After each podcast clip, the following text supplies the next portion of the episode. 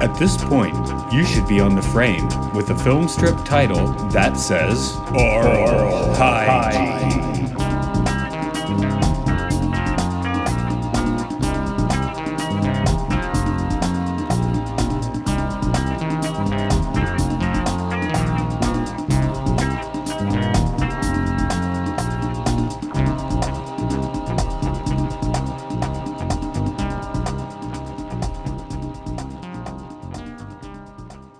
Hi everyone, it's Oral Hygiene, where we talk about documentaries, experimental experimental films, memento films.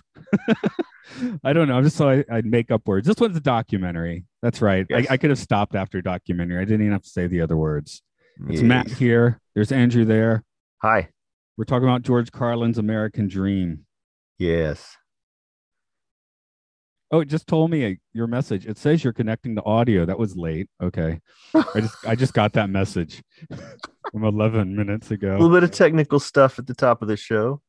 Yeah, No my worry. computer, if you don't plug it in in five minutes, just go like go screw yourself. Do you get like an hour of battery? No.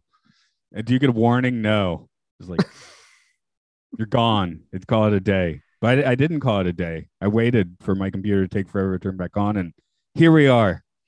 I I waited too, for the record. You did wait. Thank you for your patience. I mean, oh, it's I, no problem. It's one of my best virtues. this is a good one for me to just sit around screaming like a angry old man, right? Because this is like this is like angry old man the movie, but in like the best way possible. Well, I, I guess so. Uh, it's actually t- George Carlin's American Dream is two movies. True. Uh, it makes a it makes a like a three and a half hour movie total, I think, but they break it up into like a two hour part A and then a 90 minute part B. I don't even understand how things work anymore. Did, did, did- was it like stream on two different days, or was it on like someone's actual TV, or what?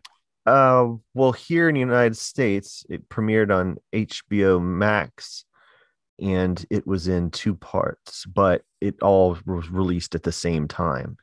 So I Uh, think you it's to safe to wait call it a single movie.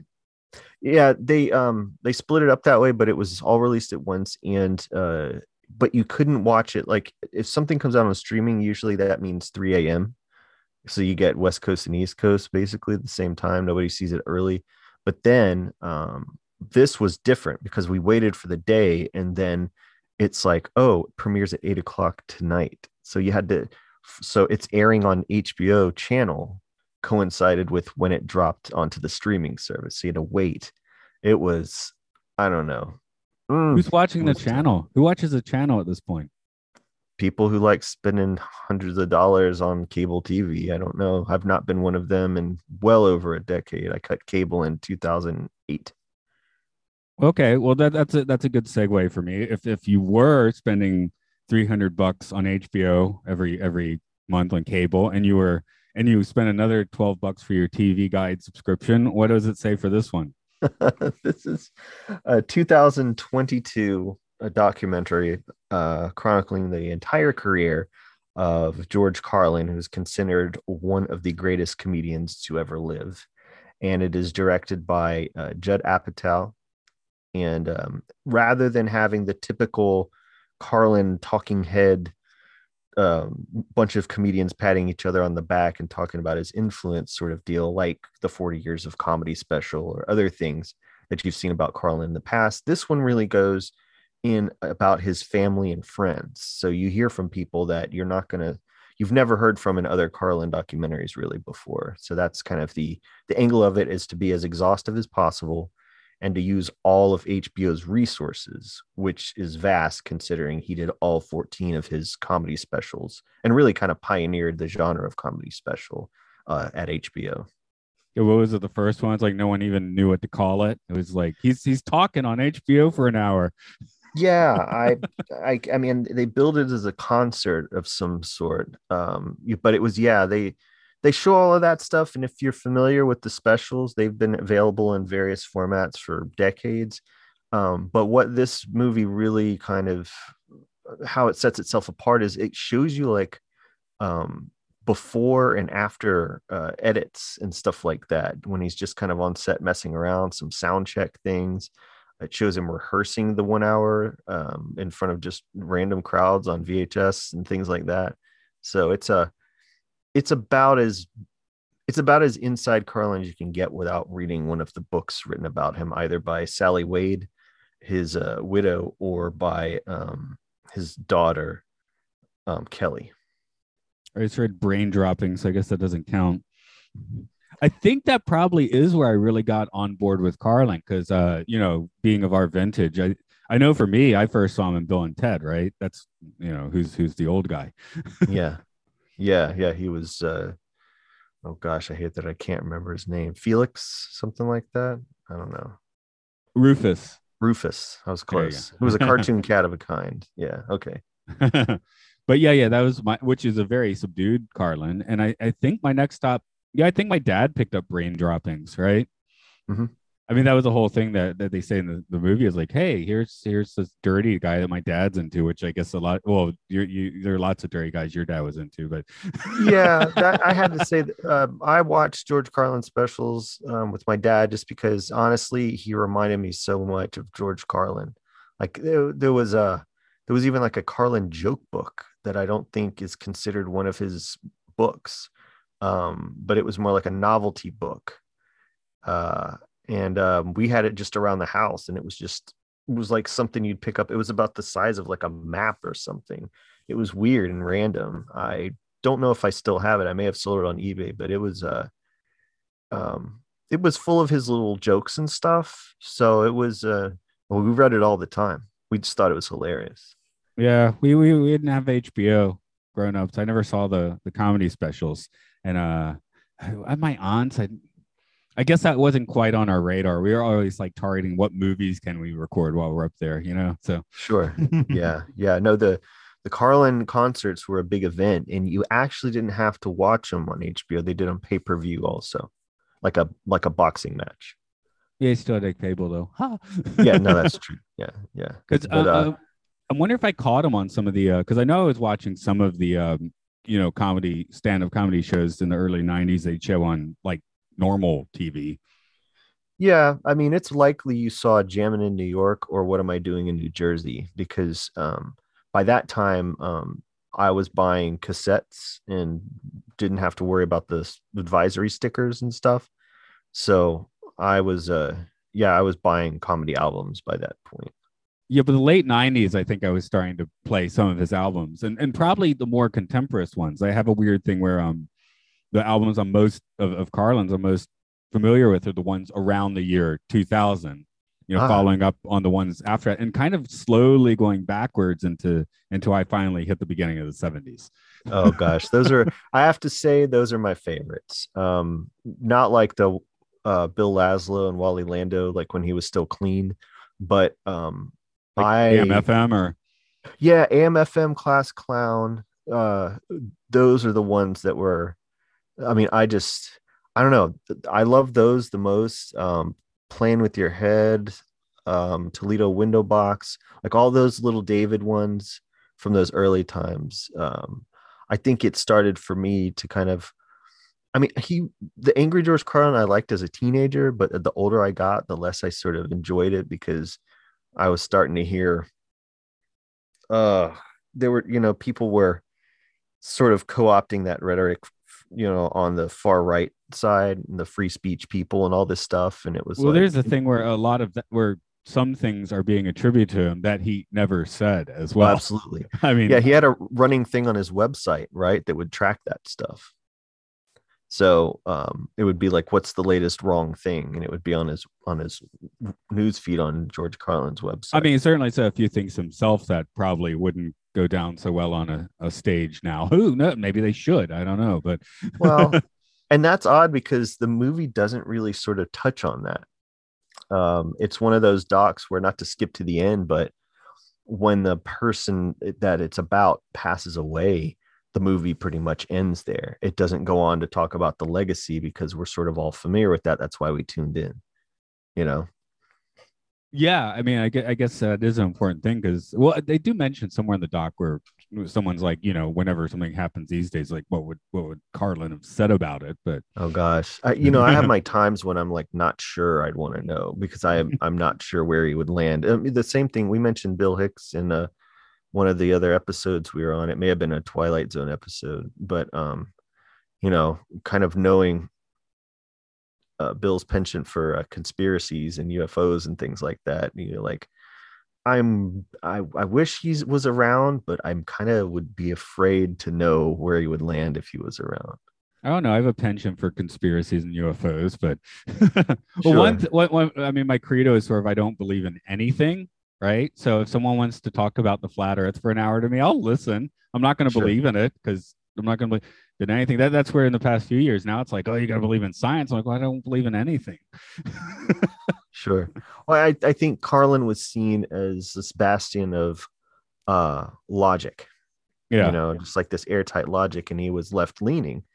Uh, and so um, he, yeah, a hero to a lot of people when he began addressing uh, politics and um, culture and society and all of this other.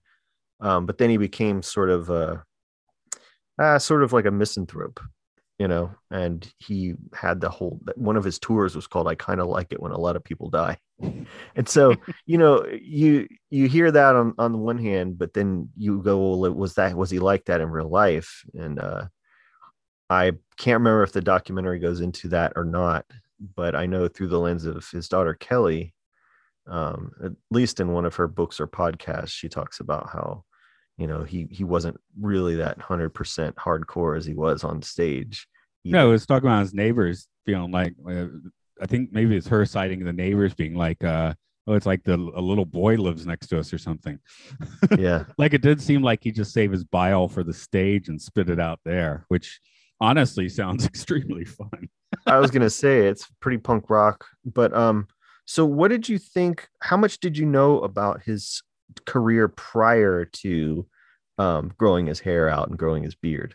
I always assumed like that was stuff to avoid. You know, Ah. like I knew I knew it existed. I knew that he kind of one day was like, I'm tired of doing this crap and change gears. But I I'd actually one thing that I guess the doc was kind of good for was showing some of the clips from beforehand. And I was like, oh, actually this stuff's still kind of funny. It I is, mean, it's, yeah, it it's, is. it's not it's not like counterculture. It's not like incendiary, but it's, it's definitely funny. yeah, yeah. No, Um, Richard Pryor started out the same way. Um, oh yeah, that this- scene with him and Pryor on the set of uh the what what show was it in '67 or '68? I can't remember, but Pri- Pryor didn't say being- as much. yeah, being very milk toast, but just I mean they supposed to a little bit, and you're like, this feels really weird because it was these are like- yeah. You Now- know these are guys known for saying things to rile thing, people up, and here they are they really are just kind of playing the game. Yeah, and one thing they never did with Carlin that, that Pryor did was he uh, they released a, a double album called Evolution Revolution, and so it just was different bits from various points inside uh, in uh, uh, Richard Pryor's career, but a lot of them were rarities and things like that and unreleased stuff. So you really got to hear the very first recorded set he ever did, all the way through one of the very last recorded sets he ever did. So it was that that was always like one of my favorite go-to albums. But Carlin didn't really have that so much. Um, but this documentary gives you as close to that, I think, as you're going to get. So were you like as engaged in the first two hours as you as you were um, in the rest of it when he became the Carlin that you kind of knew and were waiting for? Actually, I will go with the first parts. Probably probably was more interesting. Um, like like I, I think I said to you at first where I didn't I didn't have to, it was out for a month before I got around to watching it right and I was like well I Sure. just because I, I drive around li- I still listen to his albums in the car and I just listened to several of his albums in the car I'm like well why do I need to bother with the documentary because I, I just literally listened to like five Carlin albums right Sure. and um and the second one you know has more of that because yeah it did I mean maybe it was alternate versions but I was like oh yeah I did just listen to a lot of this stuff yeah, so- yeah. and, and the first one just for being stuff I didn't, you know, know as well. And and that's not that's not, you know, keep in mind the first part does cover the 70s. So It does. it's not like we're not doing prime Carlin there. Yeah, no, no, but his career certainly had a.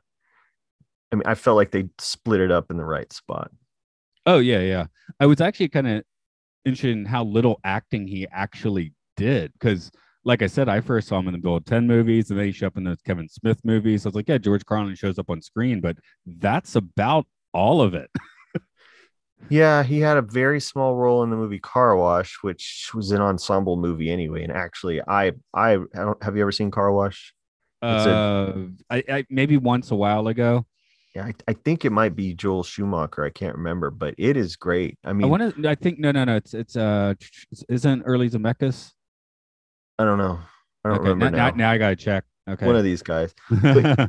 Either way, Car Wash is was it one of those movies where they had a lot of comedian uh Richard Pryor's in it too, but also not very much. Um Carlin I think's a cab driver or something, and uh Pryor's a, a preacher or something. But um they're neither one of uh, both of them are on the cover, but neither of them have very much screen time.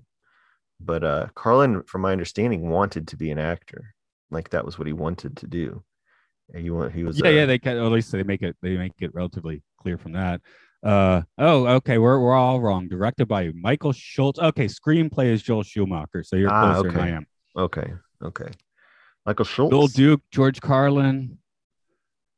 There's a bunch of names I don't know. The Pointer Sisters, Garrett Morris. Okay, there's somebody. Yeah, Tons of people in there. yeah, yeah, yeah. But um, uh, and it's fun to watch. Like you see, like where movies like Friday got their kind of the way they handle an ensemble um, from that. I think it's he is really- good on. I, I guess like they kind of point out that when he is on screen acting, he he's very hammy. Like he's very much like sinking his teeth into it very obviously. Except in Oh, Bill and. Ted, where he takes the opposite approach, right? Yeah. well, they you know they had to. You know, it's not the George Carlin show. Rufus. Right.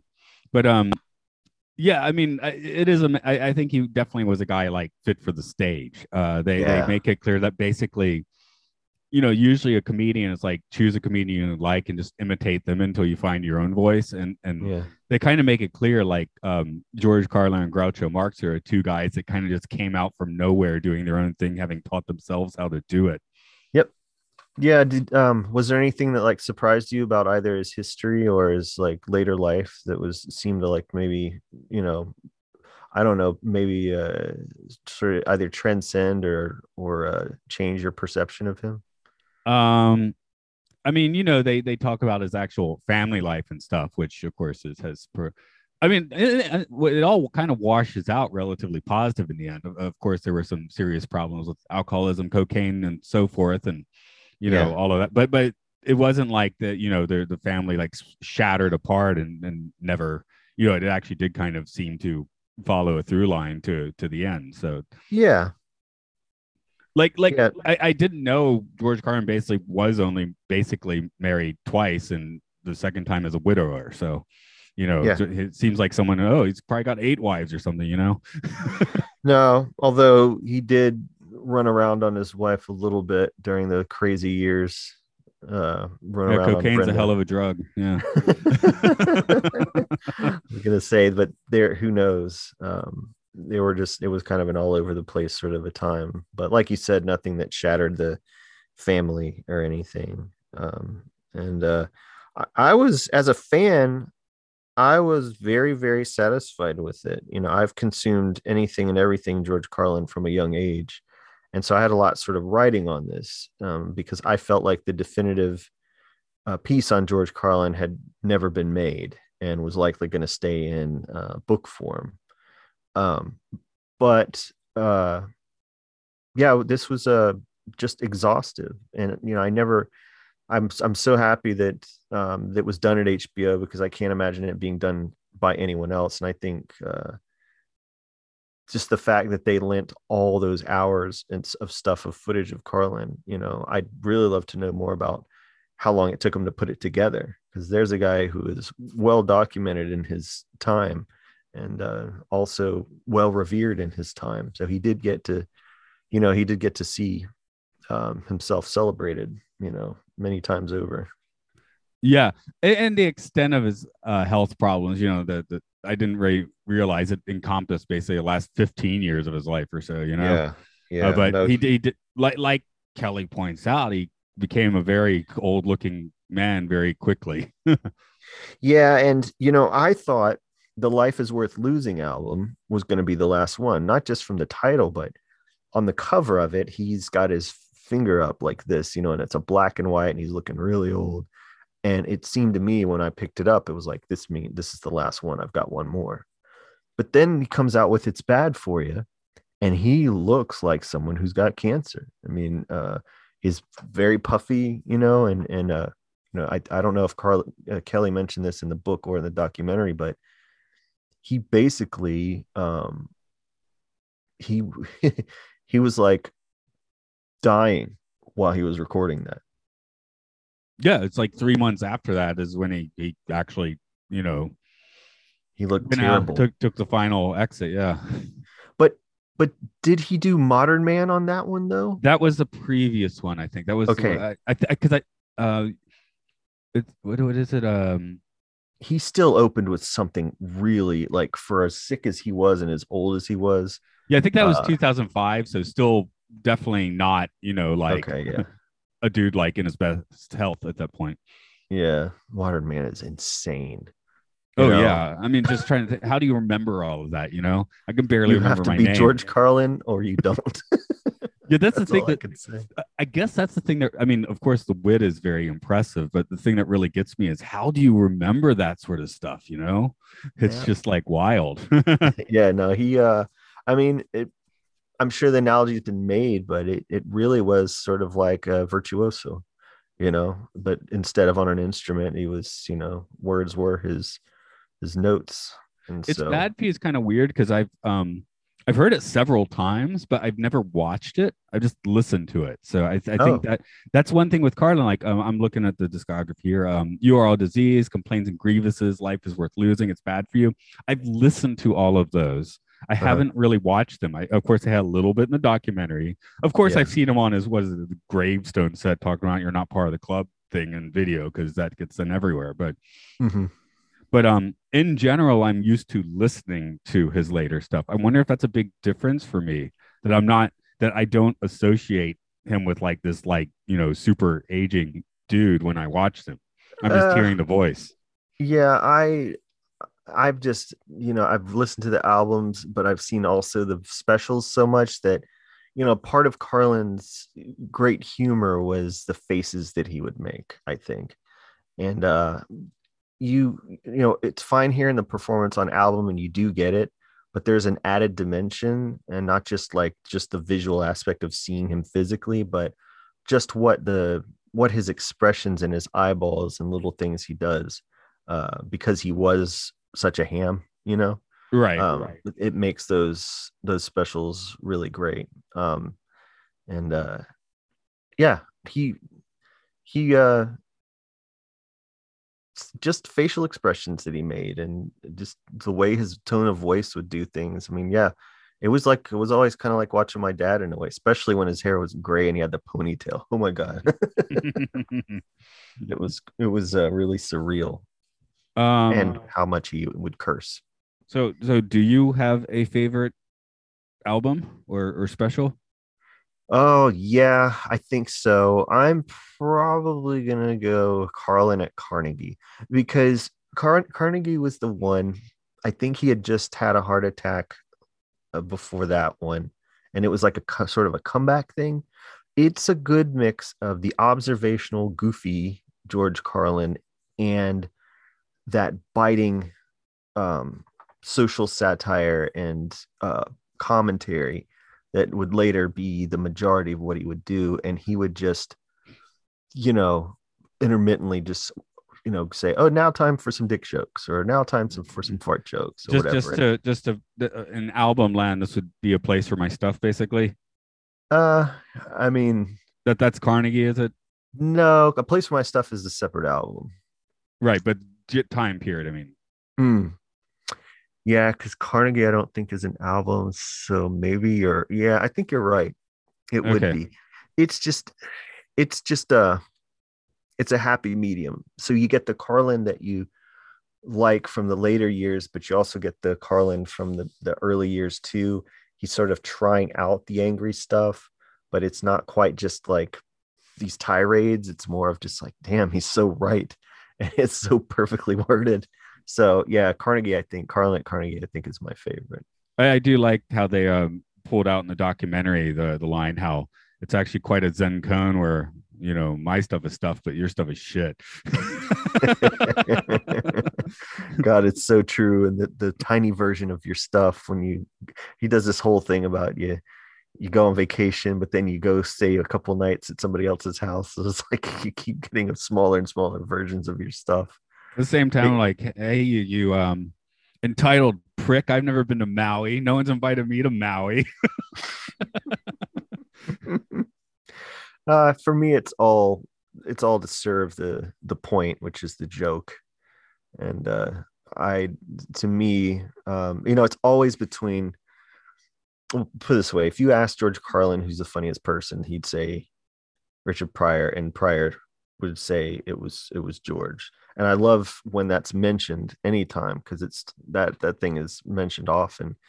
Um, because I, it really comes down to uh, what humor you like the best. Um, because you know Richard was self-deprecating and less analytical, but it was also deeply personal. And I don't know that Carlin necessarily ever went there. Um, in his no, he know, kept his masks on more or less, right? I mean, that's Yeah. a big part of the doc. Like, you really don't know this guy because he was such a pro at putting this persona up on stage. yeah. So that wasn't his his style. like his, wasn't his it might have been his views, but as far as like how he acted, that that was a stage act through and through. Yeah, and it's it was, it's a smart move to keep that separation. You know, that way you, you kind of know who you are and who you aren't. Um, but I, yeah, I always tend toward as much as I love Carlin, I tend toward Richard Pryor just because of his gift for characters. You know, and that's where just hearing it rather than seeing it comes in, because um, Richard Pryor I prefer to actually listen to rather than watch unless he's an actor in a movie, because it's you forget you're listening to one person do all these characters. Um, there's a oh god, it's After Hours or Craps. I can't remember which one, but he goes through this entire club in Peoria, Illinois, where he was from, and just visits each person. And he doesn't know how funny he is yet. Like he's trying to keep it all in his head because he's got his routine going, but the audience, you can tell, is just being absolutely blown away by him. And he doesn't even know it and so uh i guess the movie which way is up you kind of got to see some of them but you know it was just him in makeup so it's not quite the same but uh yeah so that my yeah my favorite carlin would be um the uh carlin at carnegie special special and then yeah with with Pryor oh god that's a whole other podcast yeah, I mean, we we can't get through this all without mentioning him, but we we don't. sure really yeah have well because that's to- always the question prince or michael jackson george carlin or richard pryor so Right. So where do, where does Lenny Bruce figure in? He kind of like invented the method, but maybe his jokes didn't age that well. uh, Lenny Bruce Bruce was almost just from another planet. You know, he crossed the line, or, or rather, toed the line between art and comedy. Um, you know, uh, famously, George Carlin was arrested at one of Lenny Bruce's shows when they ran everybody in uh, from the audience, um, and uh, of course, uh, you know, Lenny famously like told George Carlin he was a schmuck because he couldn't believe why he thought it was cool to get arrested with Lenny Bruce. He's like, "What's your problem, idiot?" But like, no, Lenny Bruce had to be the first one to sort of, um, you know, to to get busted and harassed for all this stuff. He really kind of paved the way for them, uh, and his life was in ruins because of how much he was sued and put in jail. I mean, Lenny Bruce is. And Bob Fosse made that great movie about him. I was about to say, I wonder how much that actually kind of screwed up his reputation because in that movie, Dustin Hoffman is good, but he's Mhm. not even slightly funny. and I, I don't know if a lot of people have well honestly there's just very there's there's not a lot of video of lenny bruce and That's why I'm saying the movie might have done him a bit of a disservice because Dustin Hoffman is not a comedian and cannot No. deliver comedy. He No, can act well, but yeah. no those scenes were no lenny bruce i have the buyer beware um, box set it's great um, but i a lot of people because of the recording quality and because of how quickly lenny bruce's mind moves uh, can't even understand what he's talking about Yeah, I mean, I've I've never really keyed in. I, I think also um the other reason I brought him up is you were talking about how Richard Pryor is like more personal, whereas Mhm. Lenny Bruce might be a little bit too personal in that he spends a lot of time kind of not complaining. He's making jokes about a situation, but you kind of have to be keyed into that, like in the moment, you know, to really Uh, there- yeah, there's a lot of cultural references and pop cultural references to be specific in Lenny Bruce's material that people my age are just like, what are you talking about? And again, it doesn't help that he goes so fast either, and the recording quality again is not great. But um, he did as he got as he began to get arrested and all of that started taking him over. He did kind of stop making jokes and would just. I, I think at one point he was reading his court transcripts on stage rather than doing any comedy at all. Yeah, unfortunately, I think that's a, that was the last time I tried to watch him. Lenny Bruce in San Francisco, right near the end of his Yeah, life, yeah. Mm-hmm. and he's just sitting there with the book, like reading stuff. And isn't this absurd? Well, I'm like, there was I no guess, precedent. but yeah. yeah, there was there was no precedent for a guy like him. You know, he could try to get on TV, but uh, what he wanted to do, they're just, you know, nobody did it yet, and so he paid the price. So that yeah, folks like George Carlin, who did get arrested, and same thing with Richard Pryor, but um, for different reasons. so yeah, but Lenny Bruce, he in in his life, he paid the price for it, and so he was a hero to Carlin, especially. Yeah, definitely, you know, some inspiration there for, you know, kind of bucking up against the system. It's just sometimes, especially with like with Carlin, like it and Pryor, it's just like you're gonna laugh at that stuff, like no question. Whereas Yeah. Bruce is almost like a little more of like a scholarly endeavor these days.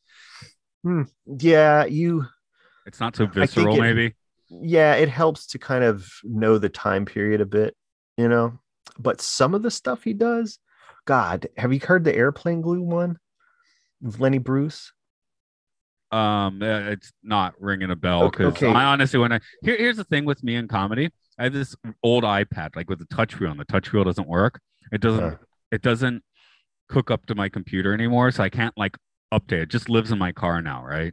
And that's where I listen to comedy. So what I have on there is most of George Carlin's albums, all of Bill Hicks's albums, uh, a couple Richard Pryor albums, a couple Patton Oswalt albums, a couple David Cross albums. That's it. I can't really add anything to it. That's that's the comedy I listen to because I can't I can't alter the iPod pod anymore. Well, if you can, I'm sure it's on YouTube or something. Uh, two Lenny Bruce bits that I feel are still hilarious now, and you can understand them, and the recordings are at least good for that. One is uh, airplane glue, and the other one is the um, airplane bomber. Mm-mm. So Lenny Bruce and airplanes is a winning combination. Is what you're saying? Well, they may be part of the same bit. I don't even remember, but I mean, they're hilarious. They're really hilarious. And you you think about when he was doing it and what was going on at the time. I mean, it's just you kind of gotta just be, kind of marvel at the fact that it happened. You know, Right, right. these people were, you know, blessed and cursed kind of all at once. So where do you want to put your comedy chips these days? Who's doing it? Um, my favorite stand up. Uh, I still do watch uh Dave Chappelle. Um, but I yeah, I don't get the whole punching down on transgender thing that he's doing. For my money, the funniest person alive is Mike Epps. Oh, right. Okay. Yeah. Sorry. I had had a slight tweak there, but I can go with that.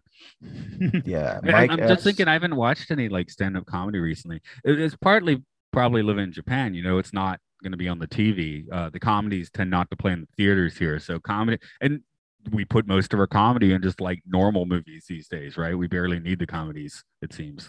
Eh, yes and no. I mean, you don't I'm not saying they do it well. I'm just saying it's there. You know. yeah they don't the, the, as the age of the movie star continues to disappear and shrink um yeah you're not seeing quite as much of that. However great really funny movies still are made but you got the one or two people that are agreed upon that could you know bring people into a theater for that. As far as comedy concert movies martin lawrence was to me the last one that was really doing them um and i went to see um both of his, or maybe all, maybe there was three because it was "You So Crazy" and "Run Tell That."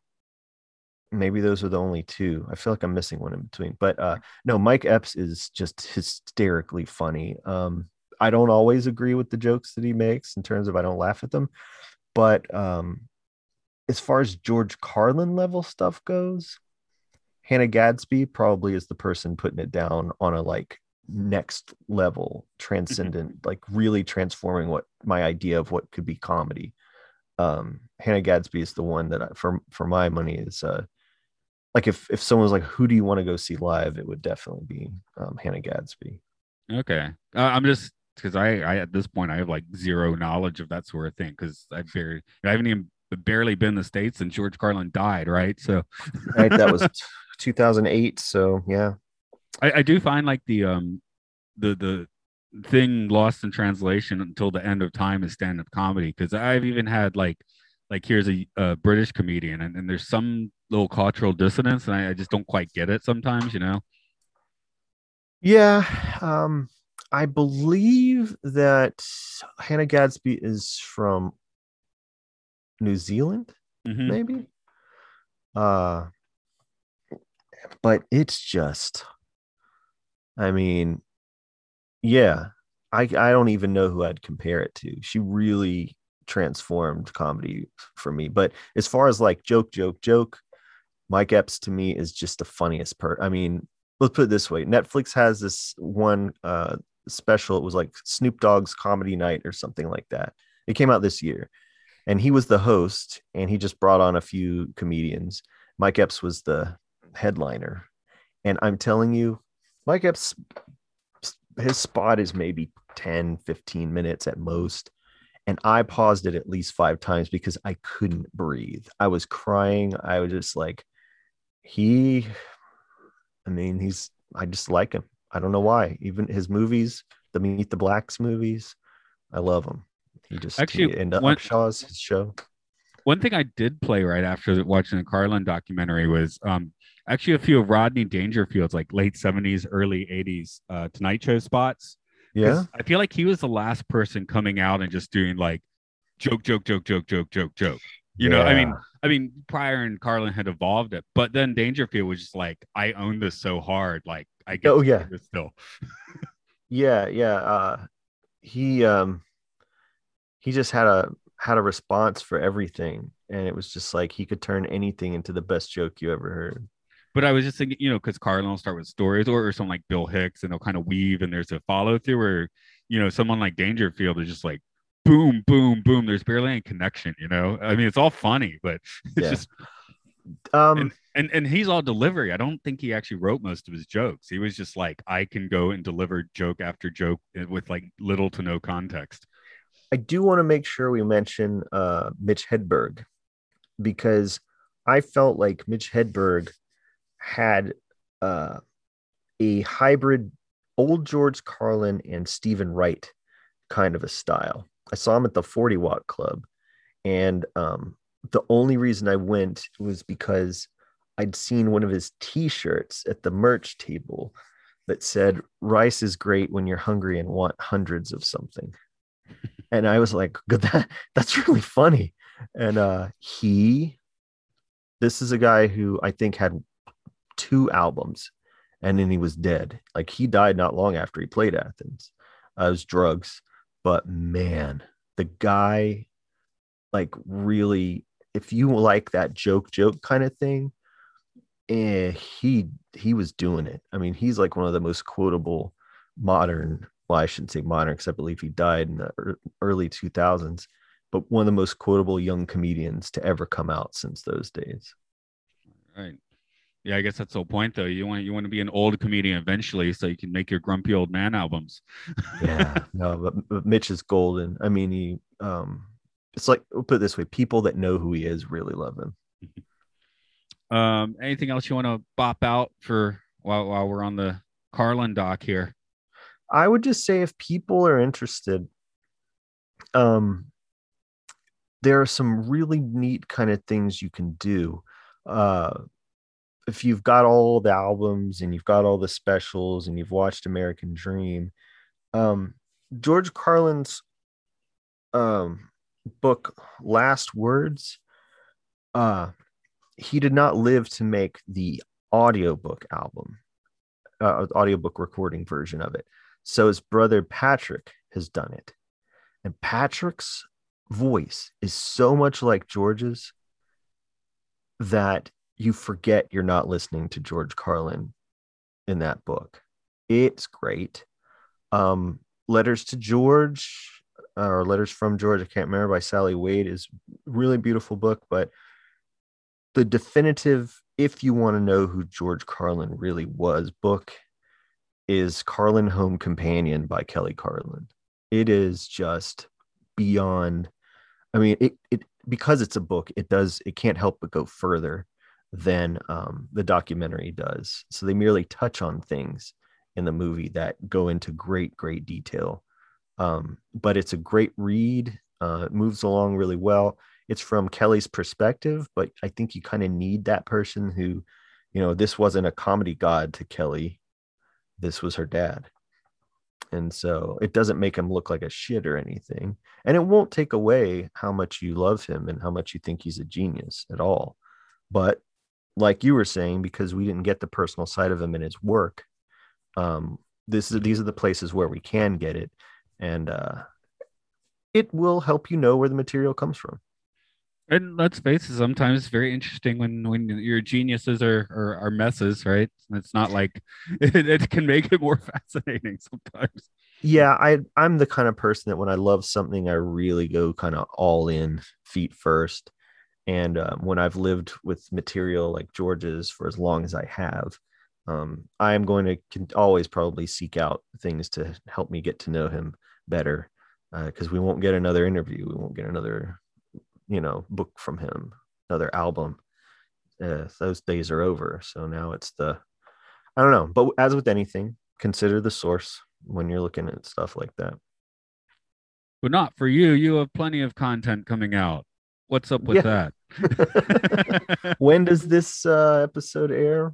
let's see, like early September, end of uh, August. Uh, hold on, I could look at a calendar and be more specific if you want.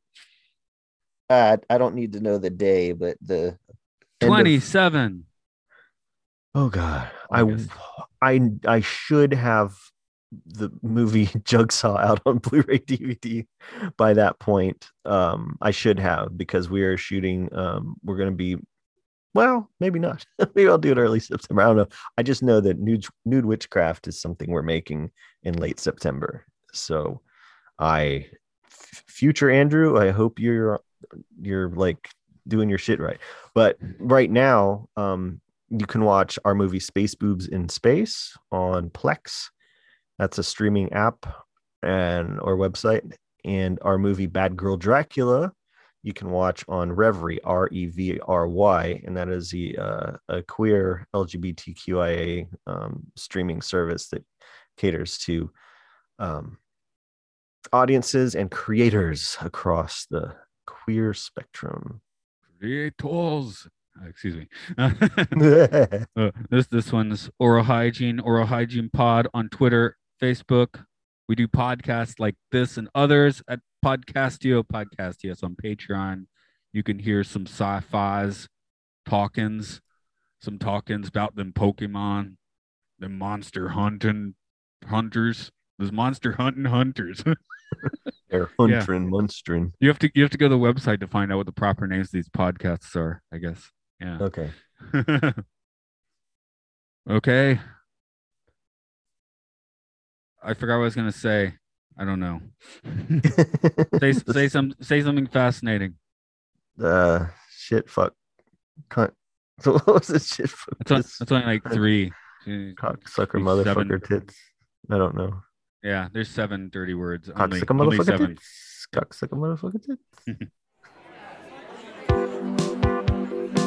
Good evening, ladies and gentlemen. You are looking fine tonight. But you know what really gets up in my crawl? It's the Shadow State and the Reptilian Cabal. Let me sing a little bit about it. It goes something like this Big time phonies out, digital fracking, peddling their basalts and consciousness hacking. Militias raided indigenous land. Why for the homeless they won't lift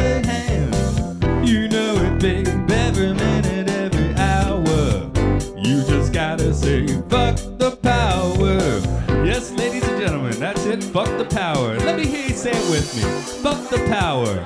Fuck the power! Oh, that's wonderful. Can I hear it one more time? Fuck the power. Fuck the power! I gotta sing a little more. Shadow State elite bet on our parties. Reality frame experts are smarty. Pipeline of drugs cities. Celebrity wankers you told us so pretty. You know it, babe,